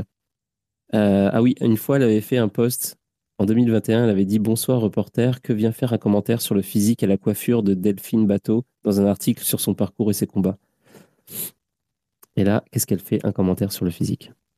En tout cas. Euh, climato-sceptique, du coup, oui. Alors, euh, ça, c'est très intéressant. Euh, du coup, c'est, je suis content parce que je cherchais une issue à, mon truc. et en gros, climato-sceptique. Alors, on, en a parlé jeudi. Alors, euh, ça, c'est un sujet compliqué parce que euh, dans, euh, dans notre écosystème crypto, Bitcoin, etc., on est où on entend un petit peu tout. il y a tous les avis possibles, il y a tous les positionnements possibles par rapport à ça. mais dans son cas, à lui, donc lui, il est, en fait, il n'est pas climato-sceptique. Je crois qu'il veut, veut réintégrer l'industrie. Je ne sais plus comment on dit là, des, enfin, le charbon et, et tous ces trucs-là il veut faire, refaire fonctionner tout ça euh, euh, en Argentine. Euh, je sais, il y a un terme pour ça, mais je, l'ai oublié, désolé. Et en gros, on a discuté jeudi. Il veut utiliser de l'énergie. mais en gros, l'idée, c'est que justement, il essaie de trouver un moyen de réindustrialiser l'Argentine parce qu'il faut, il faut faire des thunes. Euh, il faut voilà et ils ont ils doivent de l'argent ils doivent des je crois 20 milliards à, l'IMF et 20 milliards à la Chine et il faut qu'ils sortent de l'inflation et tout donc ils sont dans un ils sont jusqu'au cou de plein de merde il faut qu'ils trouvent un truc et donc, euh, lui, sa seule méthode, c'est ça, c'est euh, refaire partir l'industrie de l'énergie euh, avec les anciennes énergies qui sont critiquées. Ok, mais on n'a pas le choix. Ah, attendez, excusez-moi, mais dans son programme, il veut mettre en avant les, les, les énergies renouvelables. Donc ça, c'est encore un mensonge sur, sur Ravi Miller. Ah oui, en plus Alors, bravo. En fait, je, je, suis en train de screen. En fait, j'arrive pas à retrouver le lien internet. Donc, je vais screen, je vais faire un post avec tout le programme. On va lire ensemble. Et là, on va voir la réalité de ce que je jure, il n'y a que des mensonges.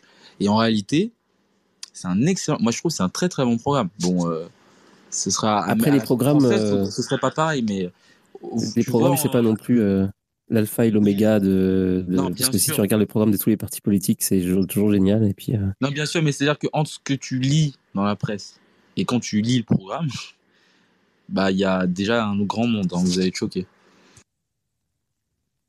Bon, après, en l'occurrence, pour ce qui est du personnage, moi j'ai déjà vu certaines de ses allocutions où effectivement il t'explique que euh, le réchauffement climatique est une arnaque euh, euh, destinée à imposer du, du socialisme vert. donc je pense que sa position personnelle, encore une fois, à ne pas confondre avec sa ligne politique, elle se situe plutôt par rapport à ça. Quoi.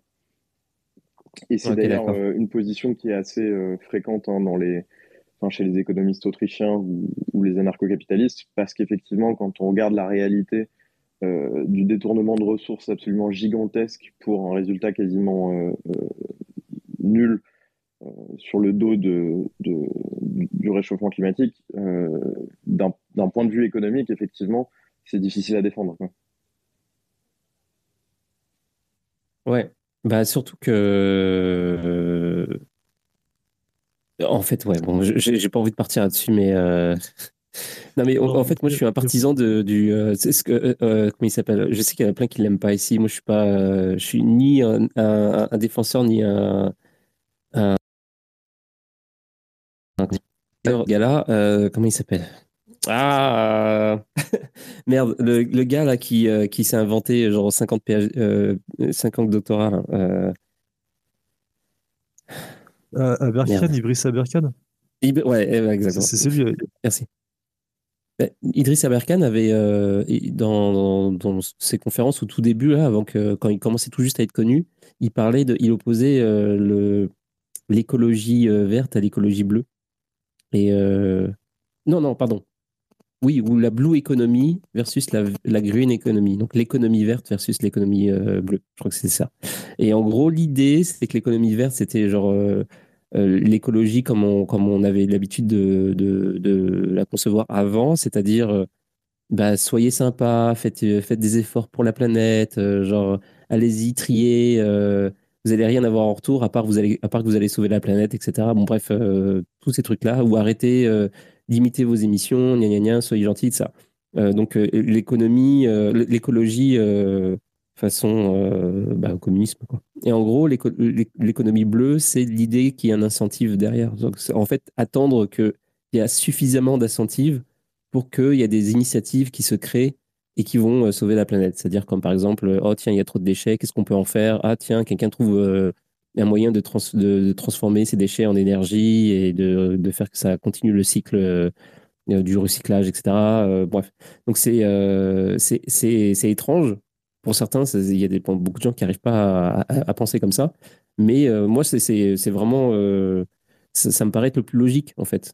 mais c'est perso aussi. J'oblige personne à, à, suivre ce. à être d'accord avec moi. Mais genre, je ne sais pas comment vous, vous voyez les choses. Mais euh, en tout cas, chez les libertariens, je pense que c'est quelque chose qui est. C'est plutôt cette vision-là de l'écologie qui est éventuellement admise plutôt que la version, la version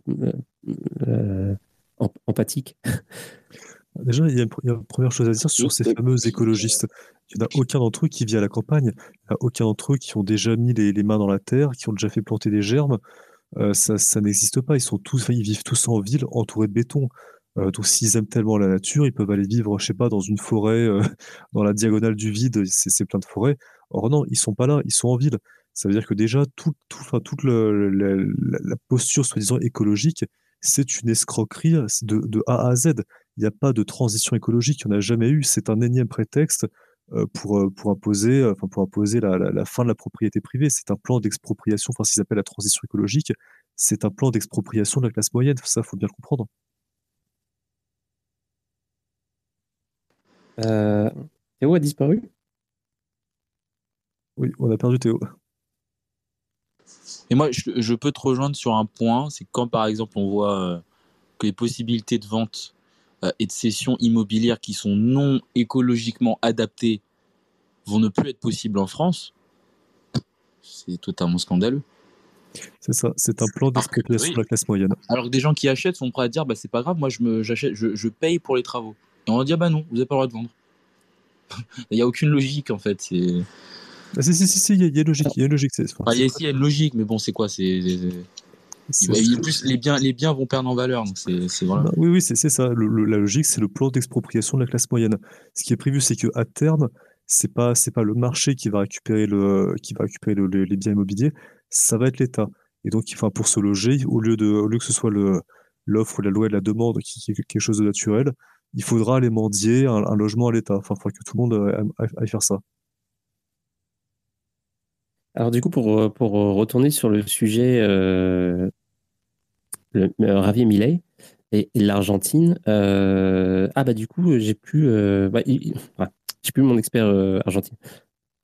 D'ailleurs, j'en profite pour dire que s'il y en a qui, qui veulent poser des questions ou, ou dire des choses pertinentes, n'hésitez pas à me demander le rôle de speaker et, je vous le donne, je vous le donne sans problème. Radio Chat, j'ai toutes les photos du programme mais je peux pas faire en poste parce que je suis limité, euh, j'ai pas de compte certifié. Euh, est-ce que je peux, est-ce que euh, je pourrais tout envoyer? Que limite toi tu es un poste et là tu auras tout le programme et si tu pourrais nous le repartager? Parce que je peux pas le faire en fait. Je peux t'envoyer les photos par contre. Ouais, du coup, je, par rapport à tout ça, à cette histoire de bonjour tout le monde. Donc, salut, salut, sujet moi j'ai une question, c'est qu'est-ce que vous pensez en fait du fait de quitter le pays? Parce qu'en fait, euh, moi j'avais, euh, j'étais en France, j'avais plusieurs trucs et évidemment ça m'a, ça m'a gonflé. Et par rapport à tout ce qu'on dit sur euh, l'écologie, l'expropriation, in fine, de supplier l'État pour le moindre truc, en fait je me suis rendu compte qu'il y a plein de gens qui partaient. Et là par exemple, pour vous donner un exemple, il y a un membre de ma famille qui a reçu dans sa boîte aux lettres un courrier pour le recensement et en fait, euh, ils ont dû appeler en disant que bah non, j'étais parti, j'avais quitté le pays. Et, et, la personne qui était donc euh, qui travaillait à la mairie de la ville en question lui a dit encore un qui part. Et, et la, moi, j'aimerais bien savoir, c'est qu'est-ce que vous pensez de quitter le pays? Bah Parce que euh, c'est prévu. On est, ah, voilà, eh ben, voilà. Moi, j'ai fait la marche, j'ai déjà fait la démarche et je suis parti. Et est-ce que vous pensez que c'est trop tard pour redresser le pays, qu'il faut, qu'il faut se barrer? Et, et, parce que visiblement, moi qui ai pas mal voyagé, je croise de grosses communautés françaises à l'étranger et ce sont pas les chômeurs qui partent. Quand je dis chômeurs qui partent, euh, vous comprenez ce que je veux dire Ce sont les gens qualifiés et qui ont l'opportunité et des moyens financiers euh, non négligeables qui se cassent. Et au bout d'un moment, je me dis, mais attendez, si à chaque fois que j'ai un contact avec quelqu'un étranger, ben, le mec, il s'est barré parce qu'il est dégoûté. À chaque fois que j'ai un contact en France, on te dit, ah, encore un qui part. Et, euh, et moi, j'ai une question toute simple, c'est que je sais pas quels sont vos entourages en France, mais moi, à part des gens qui bossent en finance autour de moi, il y en a pas un qui arrive à. Ben, il n'y a pas de boulanger qui se crée, il n'y a pas de plombier qui se crée. Le mec, dès qu'il ouvre, qu'il ouvre un local, il le loue, il se fait fusiller sur place. Donc, euh, on nous dit qu'en France, ça tient. Moi, ce que j'observe, c'est qu'il n'y a pas de métier manuel qui se lance, ou alors le mec, il y va euh, avec la peur au ventre. Et j'ai l'impression qu'il y a une énorme émigration, quoi. Moi, comme on en discutait sur le dernier podcast, la dernière fois, quand je vous ai dit pour parler d'Amérique centrale, moi, je me suis cassé. Et putain, dès que j'arrive là-bas, les gens, ils sont vivants. Alors peut-être qu'il y a des pauvres au milieu et tout, mais il y a de la vie dans les yeux, quoi. Alors, euh, ouais, là, on est, on est carrément hors sujet un petit peu, mais. Euh, oh, pardon. Ah, non, du, coup, comme tu voulais soulever les points. parce que moi, ça rejoignait le côté libertarien de dire en, quittant le pays, tu peux changer les règles et mieux t'adapter à ton côté de défendre ta propriété. Donc pour moi, c'était pas, c'était dans ce sens-là. Mais j'ai mal formulé alors. Ouais. Ah, c'est un peu le. Excuse-moi, Radio, je t'ai envoyé tout le programme euh, par MP. Du coup, il faudra que tu refasses un post et on aura tout le programme du coup. Ok. J'aime bien euh, que tu m'appelles Radio. Euh, alors, ouais, alors j'ai vu, j'ai vu que tu m'as envoyé plein d'images. Ça va être un peu compliqué. Bah, du coup, j'en profite euh, pour lire la question euh, de, euh, de Anonymous, Anonymless, qui dit c'est quoi déjà le site de son parti politique sur lequel on peut voir son programme? Parce que c'est peut-être ça aussi, peut-être qu'il a un site web euh, où on peut regarder son programme. Euh, mais c'est- Euh, ouais, pas traduit et du coup, euh, en fait, il y avait un, un compte Twitter avant qu'il avait traduit il y a quelques mois. Je l'ai plus. Mais, Ah, mais euh, là, franchement- t'as les, images du coup. euh, sur- Ouais, mais franchement, le, le- si c'est pas traduit, enfin, je veux dire, si tu arrives sur une page, tu prends tout, tu mets ça dans le chat GPT, c'est fini. Euh, c'est vrai. Bah, Pour ah, la langue. bah, bah, regarde. Après, je te l'ai déjà envoyé les images, je trouve que c'est trop tard, mais je sais pas. Ouais, si non, non, c'est, ouais. euh, Mais je- sur le je vais essayer qu'avec, mais il y a beaucoup d'images quand même. hein. Je, je sais pas si. euh, ok, je vais, je vais voir ce que je peux faire avec ça. Est-ce que je peux les mettre euh, il y en a 13. Ah ouais. Ouais, J'ai déjà assez de travail comme ça. Je vais voir. comment- comment est-ce que je... Alors, par contre, il y a- il y, a une autre question euh, qui dit. euh, Il y a Bennett Lore qui dit euh, ah, de Normandie Bitcoin. Ah, peut-être que j'ai vu un post euh, de toi. Attends, hop, je sais pas si c'est toi. Euh, Il y a un post de, qui ressemble un petit peu au post de Je dis ça, je dis rien. Euh, Milal, c'est une totale opposition à l'avortement, un rejet d'une éducation sexuelle dans les écoles, soutien au libre port d'armes et à la libération des drogues. Climato-sceptique s'oppose à une loi sur les cardiopathies congénitales. Est-ce que c'est du bullshit? Bah, bah non, mais genre, euh, en gros, est-ce que c'est quoi la priorité Surtout, est-ce que, est-ce que tu vis au, est-ce que tu vis en fait en Argentine et, et quel choix t'aurais fait? Euh, si tu avais été argentin et que tu pouvais plus te payer à bouffer Est-ce que tu as vraiment, vraiment, vraiment, vraiment besoin que, euh, genre, est-ce que, est-ce que l'éducation sexuelle à l'école est plus important que pour toi que de pouvoir mettre de la nourriture dans ton assiette? C'est vraiment genre, euh, c'est peut-être ça aussi le truc, je sais pas. Par, par- par, pour ce qui est des drogues, d'ailleurs, la libération des drogues, il y a une, expérience qui a été faite au Portugal. Ça peut répondre en partie à, à la question de Nagini, qui, veut savoir où est-ce qu'on, où est-ce que c'est bien d'aller. Euh, ils ont, ils ont, ils ont, euh, alors je sais pas si c'est libéralisé ou décriminalisé, mais euh, l'un des deux, euh, toutes les drogues, toutes, toutes, toutes, parce qu'il y avait un gros, gros problème de drogue là-bas. Et, la- et en fait, le nombre de morts dans toutes les catégories de- d'usage de, drogue a, dramatiquement été réduit après ça. Genre de quelque chose comme 50%, euh, quasiment direct après, euh, après cette mesure-là. Donc, c'est- ça a été, c'est- hyper, euh, Ils ont- ça a hyper bien fonctionné. De quoi? Et ce qui, avait fait- ce, qui avait, ce qui avait marché aussi avec ça au Portugal, c'est qu'ils considéraient les consommateurs comme, comme, des toxi- enfin, comme des malades. C'est ça qui avait beaucoup aidé. C'est qu'en gros, quand ils les Mm. topaient, il n'y avait plus de sanctions, ils étaient obligés de se faire soigner aussi. Et le Portugal, entre Oui, parenthèses, alors que t'es t'es plus un pays. criminel, quoi. J'y suis allé plein de fois, c'est magnifique. Oui, c'est un cool pays. Je suis resté deux mois. euh, c'est sympa. C'est sympa. C'est un peu, euh, un peu à l'arrache. Un peu trop à l'arrache, mais, euh, mais sympa. T'es- T'as vraiment le sentiment de, pour le coup, le sentiment de liberté. D'ailleurs, euh, t'as un sentiment de liberté qui plaît beaucoup aux libertariens. hein. C'est pour ça que c'est pas pour rien d'ailleurs qu'il y a beaucoup de bitcoiners qui, sont, qui sont installés là-bas. Donc, le- t'as le privilège des taxes qui sont moins. Euh, apparemment, le régime euh, fiscal est un petit peu assez avantageux là-bas, mais aussi, euh, même dans la vie de tous les jours, tu sens que tu peux faire comme un peu ce que tu veux. Donc, c'est cool. Voilà. Après, c'est ça. voilà, le truc, c'est que Millet, en fait, en fait, j'essaie même pas de le défendre, mais c'est juste qu'il a, il pas parfait non plus. En fait, mais est-ce que ça existe un- un personnage politique parfait, genre qui, qui a 100% de, de tout ce que t'aimes chez quelqu'un, genre dans tous les domaines Enfin, ça me semble complètement fou. Je, je n'arrive Non, pas mais à comprendre chipote. pourquoi. Chipote. Déjà, c'est déjà pas mal. Un mec qui soit pas étatiste, qui, qui, a- qui accède au pouvoir, euh, c'est déjà une très, enfin, une très très bonne euh, première étape. Euh, on verra d'ici d'ici un an ou deux. Je pense qu'il va, il va faire beaucoup de choses pour l'Argentine et pour le peuple argentin. Et puis j'espère qu'il servira d'exemple, notamment pour le, pour le peuple français, parce que je pense que son discours, en fait, il, pourrait trouver un public en France. Euh, je suis en contact, enfin, je suis en contact avec le, le hein, le Parti libertarien. Et euh, voilà, on fait, on fait un petit peu des études d'opinion. Et euh, bon, voilà, c'est un, enfin, un peu biaisé, bien sûr, mais je pense qu'il y a, un public français, notamment travailleurs, pas, pas les assistés professionnels, les, rentiers de la bureaucratie, toute la merdasse, mais les, vrais gens qui travaillent et qui bossent et qui produisent, qui seraient très réceptifs euh, à un programme proche de, de. Alors, juste avant que je donne la parole à Yamari, il y a aussi une chose que j'ai vue aujourd'hui ou hier. Apparemment, il, y a comment, comment il s'appelle Samson, le mec qui, qui l'advisor de Bukele, c'est ça, au, Salvador, et qui a dit qu'il y a quelques jours, qui a, fait, qui a dit qu'apparemment il y a des choses qui se passent en Argentine. probablement, euh, il y en a qui pensent qu'il va, en fait, euh, que Millet va éventuellement euh, faire comme au Salvador, c'est-à-dire mettre Bitcoin comme légal tender. Mais bon, c'est des spéculations. Mais des spéculations qui sont nourries par des gens qui sont totalement dans, dans la loupe, tel que Samsung. Donc, faut voir, faut voir. bon espoir comme sur le truc. Alors, juste après, juste après Yamari, je te, je la parole aussi. Salut Yamari. Ah, salut, bonsoir. Euh, je me permets d'intervenir. Je prends le truc un peu en cours.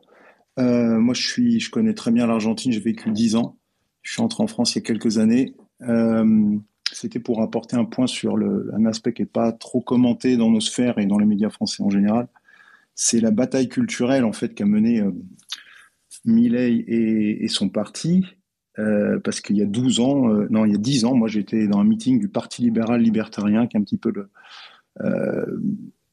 la jeunesse de ce truc-là, il y a une dizaine d'années, enfin, les gens qu'on avait ras-le-bol de l'ultra-étatisme et tout ça. Et il y avait personne. Hein. C'était dans tout le pays, c'était peut-être euh, une centaine de personnes. Ils ont présenté une liste, ils ont fait des résultats minables aux élections. Et dix ans après, ben, il y a un président élu euh, qui se réclame de ces idées-là.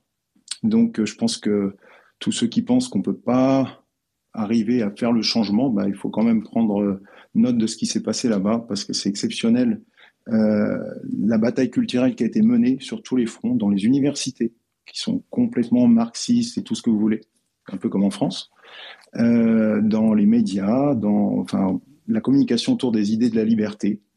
Euh, et puis le terreau fertile pour tout ça, ça a été la, faillite complète des idées collectivistes et étatistes, quand on est le, pays vers des taux majeurs de pauvreté au-dessus de 50%, alors que comme tout le monde le sait, c'est un pays plutôt riche et où les gens vivaient bien par rapport au reste de l'Amlat. Et voilà, quoi, cette notion de bataille culturelle, il faut vraiment, vraiment la prendre en compte et ce qui a été euh, mené. Alors, la figure de Millet a catalysé les, énergies parce que c'est un type euh, hyper entraînant qui, est bourré d'énergie et un peu à l'excès, hein, comme on peut le voir parfois. Mais ce que je vois depuis qu'il est élu, euh, j'ai vu beaucoup de ses interviews post-électorales. Il est très, très posé, très, très calme et très déterminé ça augure que de bonnes choses, même si les défis sont, sont absolument énormes. Donc voilà, il faut, faut, regarder ce qui va se passer, mais ça va être très intéressant. Bah, j'ai une question pour toi, justement, parce que tu as, vécu en Argentine. Euh, alors moi, c'est pas trop l'Argentine, enfin j'ai une question, c'est pas trop sur l'Argentine, mais sur le, pays juste à côté, euh, le Chili. Qu'est-ce que les Argentins pensent, par exemple, de la politique économique de Pinochet? Euh, parce que je sais qu'il était assez libéral, bon, même s'il y a eu des excès malheureux sur le plan, sur, d'autres plans, mais en tout cas sur le plan économique, il était assez libéral pour la propriété privée, pour le droit des entreprises. il a réduit pas mal les taxes et justement a sorti son pays de la pauvreté. Qu'est-ce que les, qu'est-ce que les Argentins en pensent? Enfin, qu'est-ce qu'ils ont un avis d'abord sur ce, sur ce, chef de, sur ce chef d'État? Ouais, C'est une bonne question. Euh, le Chili, pour les Argentins, ça compte pas trop, même si c'est un pays voisin, ils l'ignorent, ils se détestent mutuellement, hein, une rivalité assez forte. Peu de monde aime les Chiliens, généralement, sur la zone. Les Boliviens les détestent, les Péruviens aussi. Euh, l'histoire de Pinochet correspond à bon, bah, ce qui s'est passé aussi dans d'autres pays de la région, en Argentine notamment, l'avènement de dictature militaire, euh, avec tout le mal que ça peut signifier, notamment en termes de répression et de suppression des libertés. Mais il faut reconnaître à Pinochet qu'il a eu une politique économique peut-être un peu plus favorable au développement d'une économie libre pour la post-dictature, alors que les militaires argentins avaient été très très étatistes, n'étaient pas du tout free market, euh, et puis ont, eu des épisodes d'hyperinflation aussi, enfin c'était très mal mené globalement, hein, comme le, reste de leur politique. Et au Chili, il semblerait que les choses aient été un peu mieux menées. Après, les Argentins, euh, vu leur ego et le peu d'affect qu'ils ont pour le Chili, auront du mal à dire que c'était mieux fait au Chili qu'en Argentine. Mais euh, clairement, ouais, il y a eu des, choses mieux, faites au niveau de l'économie. Et notamment l'école de Chicago, euh, peut-être a eu plus d'influence là-bas. Même si c'est sans doute surfait cet aspect-là des, liens entre l'école de Chicago et le Chili de Pinochet. Mais euh, les idées ont, fait plus de chemin là-bas qu'en Argentine, je pense. Ok, merci. merci. Euh, Cyrix Comment dois-je prononcer ça? Cyrix ou Cyrx Non, Cyrix, Cyrix, tu prononces bien. Euh, oui, non, euh, pour, pour être dans la continuité de ce que disait Crypto,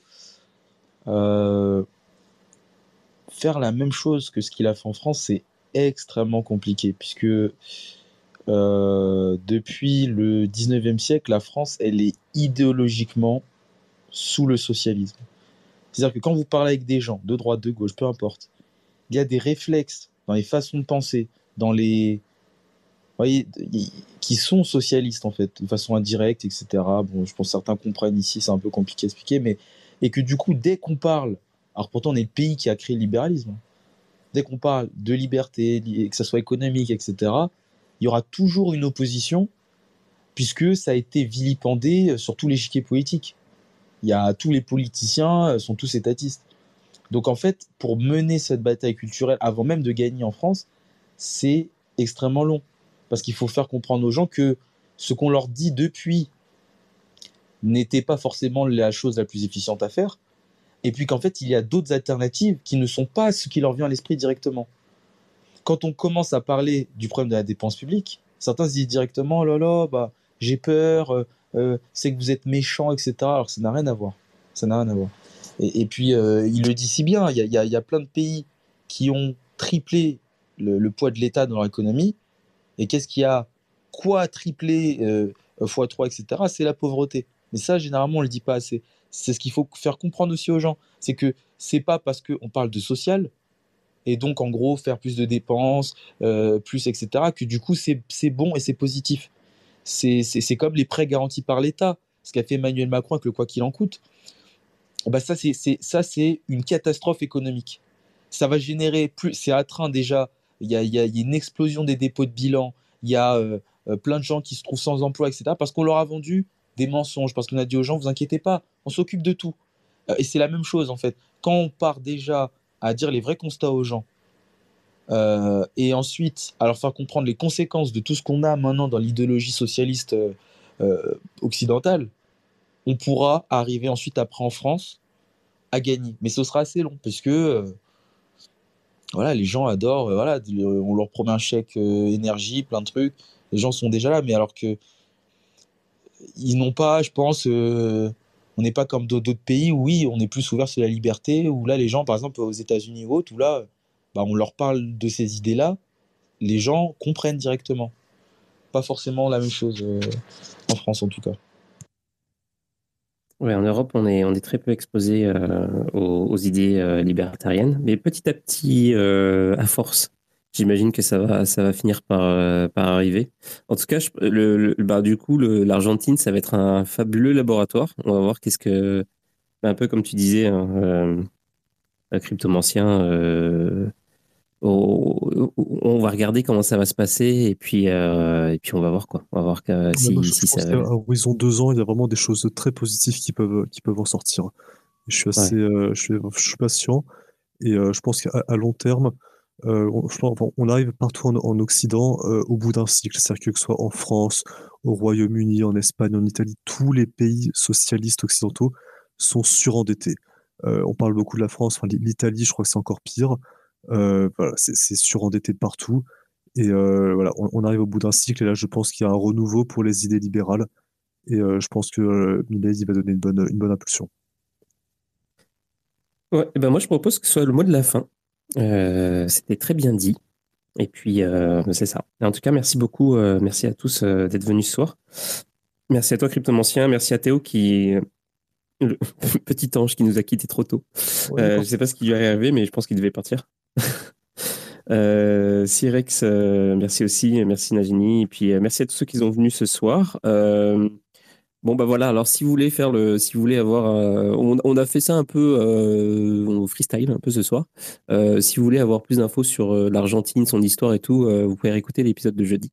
Et je pense que ça va, ça aller pour, l'Argentine. On va sûrement en reparler quand il va se passer des choses, comme par exemple si voilà, s'il y a un, fait marquant lié à, lié à l'Argentine, on va en reparler, c'est certain. Mais sinon, on va, revenir sur un programme plus, plus standard. Donc lundi, demain, bah, ce sera art et NFT. Mardi, intelligence artificielle. Alors mardi, ça va être fou, je vous le dis tout de suite, parce qu'en fait, euh, j'ai eu accès à des outils euh, dernier cri et euh, je me suis un petit peu amusé avec ce week-end. Et, et donc, je vais, je vais mardi, je vais vous présenter ça probablement en vidéo aussi. Donc, si vous êtes intéressé par les tout derniers trucs qui sont sortis en IA, bah, venez mardi. Quoi. donc, à 22h, comme tous les soirs. Mercredi, on sera avec Major. jeudi prochain, bah, ce sera géopolitique, géoéconomie comme tous les jeudis. Voilà. Et puis, euh, et puis après, on verra. Donc, euh, bah, de toute façon, je publierai le, planning euh, demain. voilà, voilà. Donc, bonne soirée à tous. bonne, bon début de semaine. Et puis, à demain, 22h pour ceux qui seront là. Allez, salut.